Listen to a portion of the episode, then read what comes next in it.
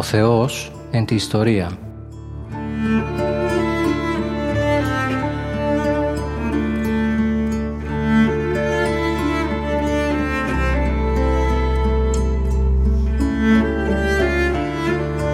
Περιδιαβαίνοντας την Παλαιά Διαθήκη με τον Μητροπολίτη Γόρτινος και Μεγαλοπόλεως, Κύριο Ιερεμία.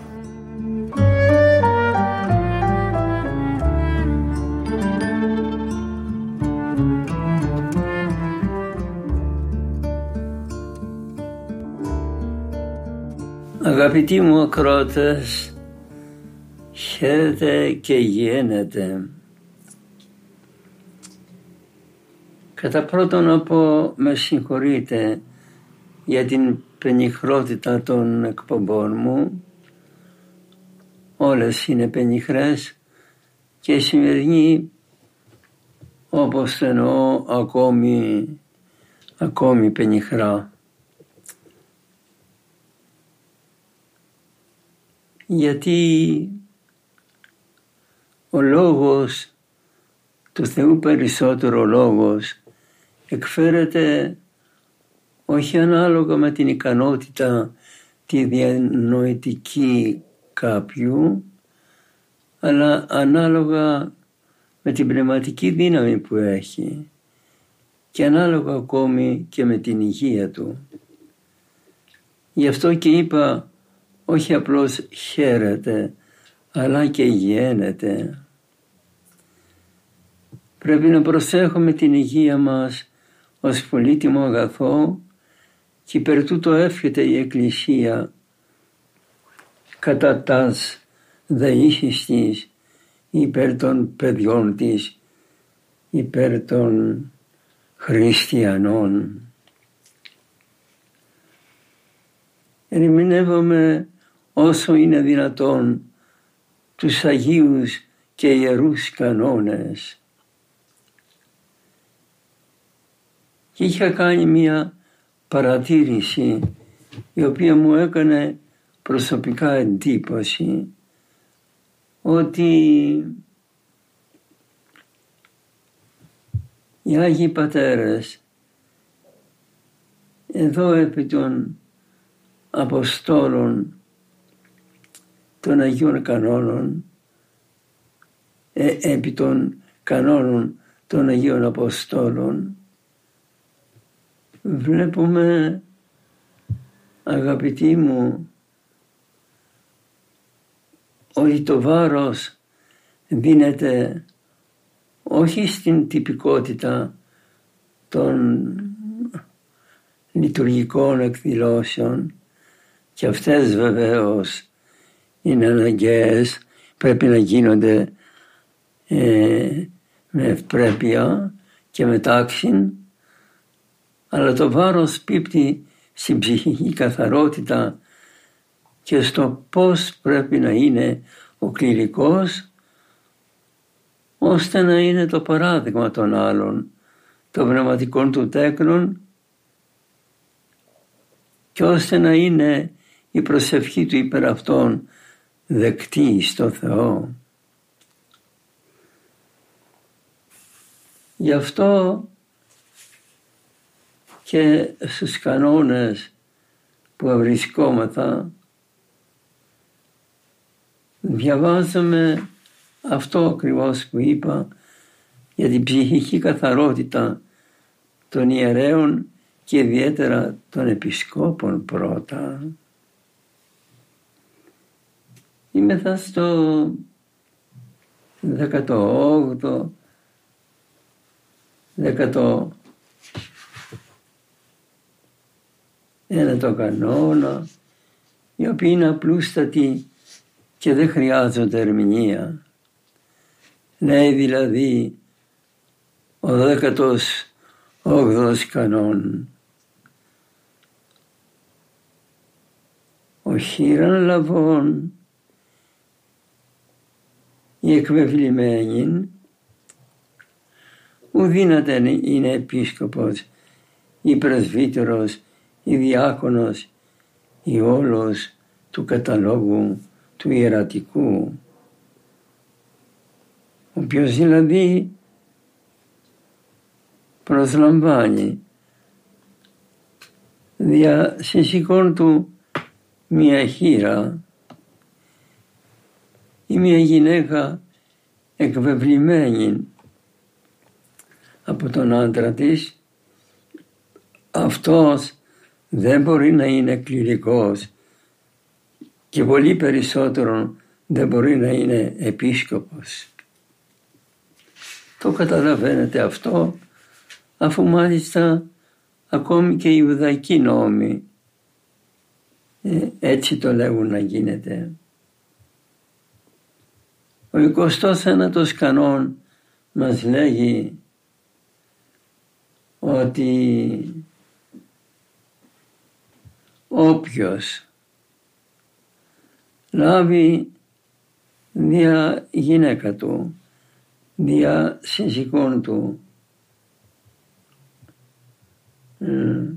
δύο αδελφές δεν μπορεί να είναι επίσκοπος ή όλος του καταλόγου του ιερατικού. Ποιος είναι ο ιερατικός κατάλογος; Είναι αυτός περί του οποίου είπαμε πολλές, πολλές φορές στον οποίο ανήκουν νεοκόροι, ψάλτε, οι διακονούντες των ιερών ναών και αυτοί πρέπει να έχουν βίον ιερών και ασκανδάλιστον και δεν μπορεί λοιπόν να ζουν ένα βίον άταχτων οικογενειών, οικογενειακό, γιατί ο βίος του ανθρώπου, η καθαρότητα του ανθρώπου φαίνεται από τον οικογενειακό του βίο. Ένας λοιπόν που λάβει ως γυναίκα του δύο αδελφές, γυναίκας του δύο αδελφές, δεν μπορεί να είναι κληρικός. Πηγαίνουμε στον 20ο κανόνο, τον οποίο ομολογώ δεν μπορώ με καθαρότητα να ερμηνεύσω γιατί δεν είναι εύκολος.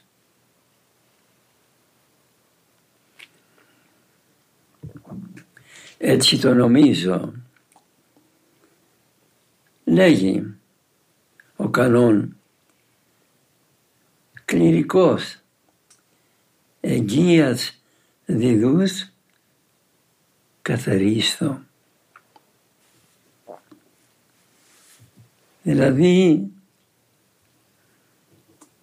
ένας κληρικός, διάκονος ή πρεσβύτερος ή επίσκοπος.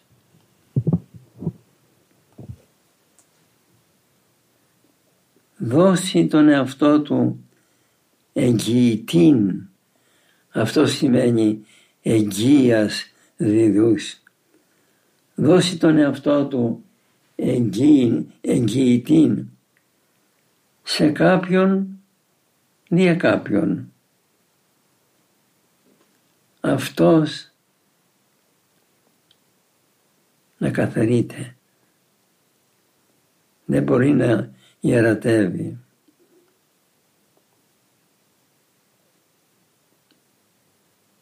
Δεν ξέρω που είναι η ενοχή του κανόνος, που είναι η ενοχή του πτέσαντος στον κανόνα αυτόν. Αλλά να, το βρήκα αυτή την ώρα. Εάν ο πνευματικός πατήρ σε κάποιον ευσεβή νέων, φαινομενικά ευσεβή, έρχεται και του ζητάει εγγύηση για να χειροτονηθεί. Και αυτός παρέχει εύκολα την εγγύηση αυτή και αποδεικνύεται από το επιπόλαιο που έκανε αποδεικνύεται ως, ε, ως μη αληθής. Αυτός πια έχει όλη την ευθύνη δια την μη ευσέβεια και καλή πορεία του κληρικού και να καθαρείται να μην είναι κληρικός. Εκεί κάπως εφαρμόζεται αυτό. Να, και μια άλλη περίπτωση την οποία αναφέρει ο Άγιος Νικόδημος, ο Αγιορείτης, κάπου λέγει εδώ, δεν μπορεί ο κληρικός, πρεσβύτερος, επίσκοπος ή διάκονος, δεν μπορεί να εγγυάται προς γάμο κοινωνία για να δημιουργήσουν οικογένεια δύο νέοι και να τους προτρέπει μάλιστα από το ότι φάνηκαν ε, καλοί και οι δυο από την πρώτη γνωριμία μαζί του να κάνουν γάμο, να τους προτρέπει και ο γάμος αυτός θα είναι αποτυχημένος. Και ε, θα φέρει την αμαρτία για την αποτυχία του γάμου όχι δύο υπτέσσοντες μόνον διότι δεν κάνει υπομονή ένας με τον άλλον διότι δεν έχει τρόπο καλό κτλ. Αλλά και ο ίδιος ο ιερεύς, ο κληρικός που προέτρεψε αυτούς δια των γάμων. Άλλο τίποτε δεν μπορώ να πω γιατί υπάρχουν και περιπτώσεις που επιτρέπεται και επιβάλλεται αγαπητοί μου ο ιερεύς να δίνει τον εαυτό του εγγυητή. Και αυτό μάλιστα νομίζω ότι βραβεύεται ως μία, θυσία, μία θυσία από το Θεό για την προσφορά αυτή που κάνει διότι το κάνει από καλή διάθεση δηλαδή έχει ένα φίλο και ο φίλος του ξέρει από τη ζωή του εδώ και 30 χρόνια που γνωρίζονται ότι είναι καλός και τίμιος και χρεώνεται από κάπου και θέλει ένα κοιητή και αυτός προσφέρεται γιατί έτσι το γνωρίζει τόσα χρόνια ότι θα ε, ότι εγγυάται την καλή του ποιότητα και ότι δεν θα χάσει τα χρήματα τα οποία δανείζεται και εύκολα δίδει εγγύας που λέγει εδώ, δίδει δηλαδή εγγύηση, ε, αυτός από πολύ καλή διάθεση προσέφερε τον εαυτό του. Και νομίζω και έτσι είναι, θυμηθείτε όσοι είστε μελετητέ της Αγίας Γραφής, νομίζω λέγω ότι μέσα στην Αγία Γραφή έχουν τι αυτά παραδείγματα κατά τα οποία άνθρωποι του Θεού προσέφεραν εγγυητήν των εαυτών των υπέρ των άλλων αδελφών διότι η σωτηρία είναι αυτών. Πάντως ποιος ξέρει τι έγινε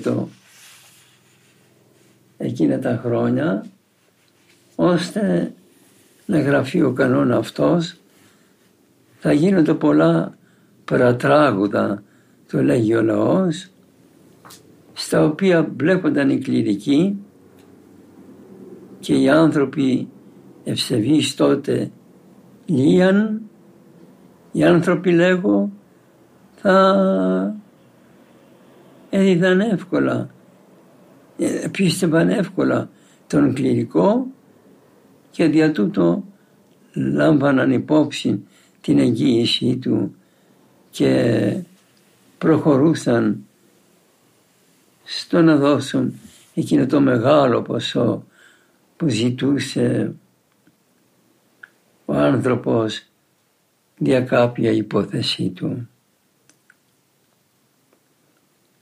Ερμηνεύονται οι κανόνες καλύτερα και καιρικώς. Γι' αυτό κανείς πρέπει να ξέρει και την ιστορία, τη γενική ιστορία της εποχής εκείνης, η οποία μάλιστα αφού εδώ μελετούμε περί κανόνων των Αγίων Αποστόλων, η οποία, η οποία μάλιστα λέγω θα είχε και ήθη εθνικά και Ιουδαϊκά, τα οποία απαρνήθηκαν μεν και βαπτίστηκαν και, και έγιναν χριστιανοί, αλλά δεν απαρνείται κανείς εύκολα αγαπητοί μου των παλαιών του εαυτών. Επιτρέψτε μου να προχωρήσω παρακάτω επειδή λίγο το επιτρέπει η ώρα. Πάμε στον 21ο κανόνα ο οποίος λέγει ευνούχος είμαι εξ εμπειρίας ανθρώπων εγένετο. Ή διωγμό αφηρέθη τα των ανδρών. Ή ούτως έφη και έστειν άξιος επίσκοπος γενέσθα. Ευνούγος σημαίνει αυτός που, που δεν έχει παιδαγώνα μόρια. Τα των ανδρών λέγει εδώ ο κανόν τα ιδιαίτερα μένει. Αυτός λοιπόν που είναι ευνούχος μπορεί να είναι ευνούχος δια διαφόρους αιτίας. Μπορεί να είναι μια αιτία έλαβε μέρος σε ένα πόλεμο και ο νικητής του πολέμου είπε να ευνοχιστούν όλοι ε, και ευνοχίστηκαν λοιπόν οι άντρες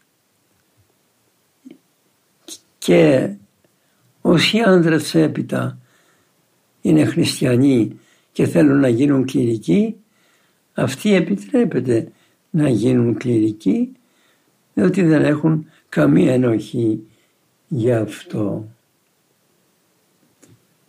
Αυτό σημαίνει αν είναι ευνούχοι εξ εμπειρίας ανθρώπων ή τους αφαιρέθησαν τα μέλη εν διωγμό. Όμως εδώ παρακάτω ή στον ίδιο κανόνα λέγουμε βοηθούμενος και από τους παρακάτω κανόνας κρύβεται κάποια άλλη έννοια. Κρύβεται η έννοια ότι λίγαν ευσεβείς άνθρωποι ο πατήρ Επιφάνιος μας λέγει να αποφεύγουμε τα δύο άκρα. Λίγαν ευσεβείς άνθρωποι ε, για να ζήσουν αγνή, τέλεια τέλεια αγνή ζωή, κανένα πειρασμό, χωρίς κανένα πειρασμό, προέβαιναν στο να αφαιρέσουν εντελώς τα μέλη του σώματός τους ώστε να μην έχουν κανένα ερατισμό. Αυτή λοιπόν ήταν ήταν ευνούχοι εις πάδοντας, θλιβείας και εκτομίας. Με λίγα λόγια, οι εκφράσεις αυτές χαρακτηρίζουν τους ευνούς εκείνους οι οποίοι ακροτηρίασαν τον εαυτό τους, απέκοψαν τα μέλη τους, είναι εκείνο που λέγει ο Απόστολος Παύλος στην προς επιστολή όφελον και αποκόψονται οι τιούτοι.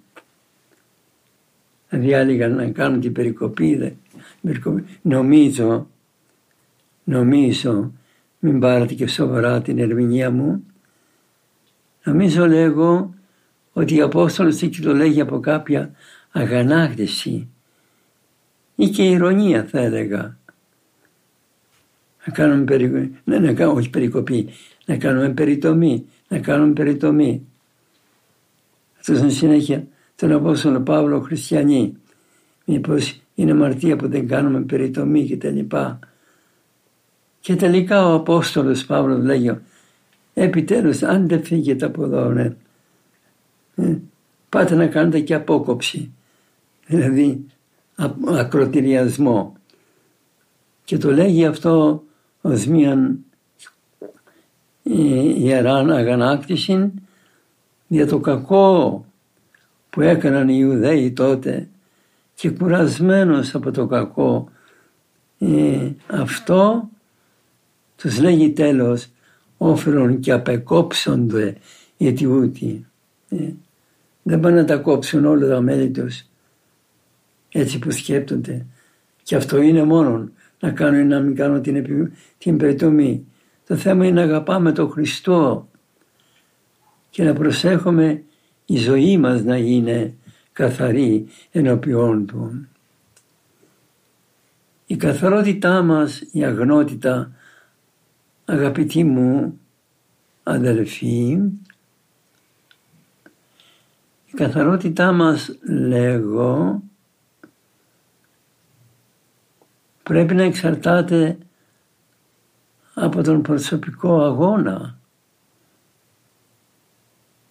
Το να πάρει κανείς δηλαδή χάπια και όλο να κοιμάται για να μην έχει πειρασμούς, αυτό δεν, έχει, δεν μπορεί να βρεβευτεί αυτό, το καταλαβαίνετε. Το να κάνει δηλαδή τεχνικό αγώνα με τη βοήθεια άλλων μέσων αυτό δεν βραβεύεται από τον Κύριο. Πρέπει να φας τα μούτρα σου όπως μας έλεγαν οι παλαιοί πνευματικοί στον αγώνα.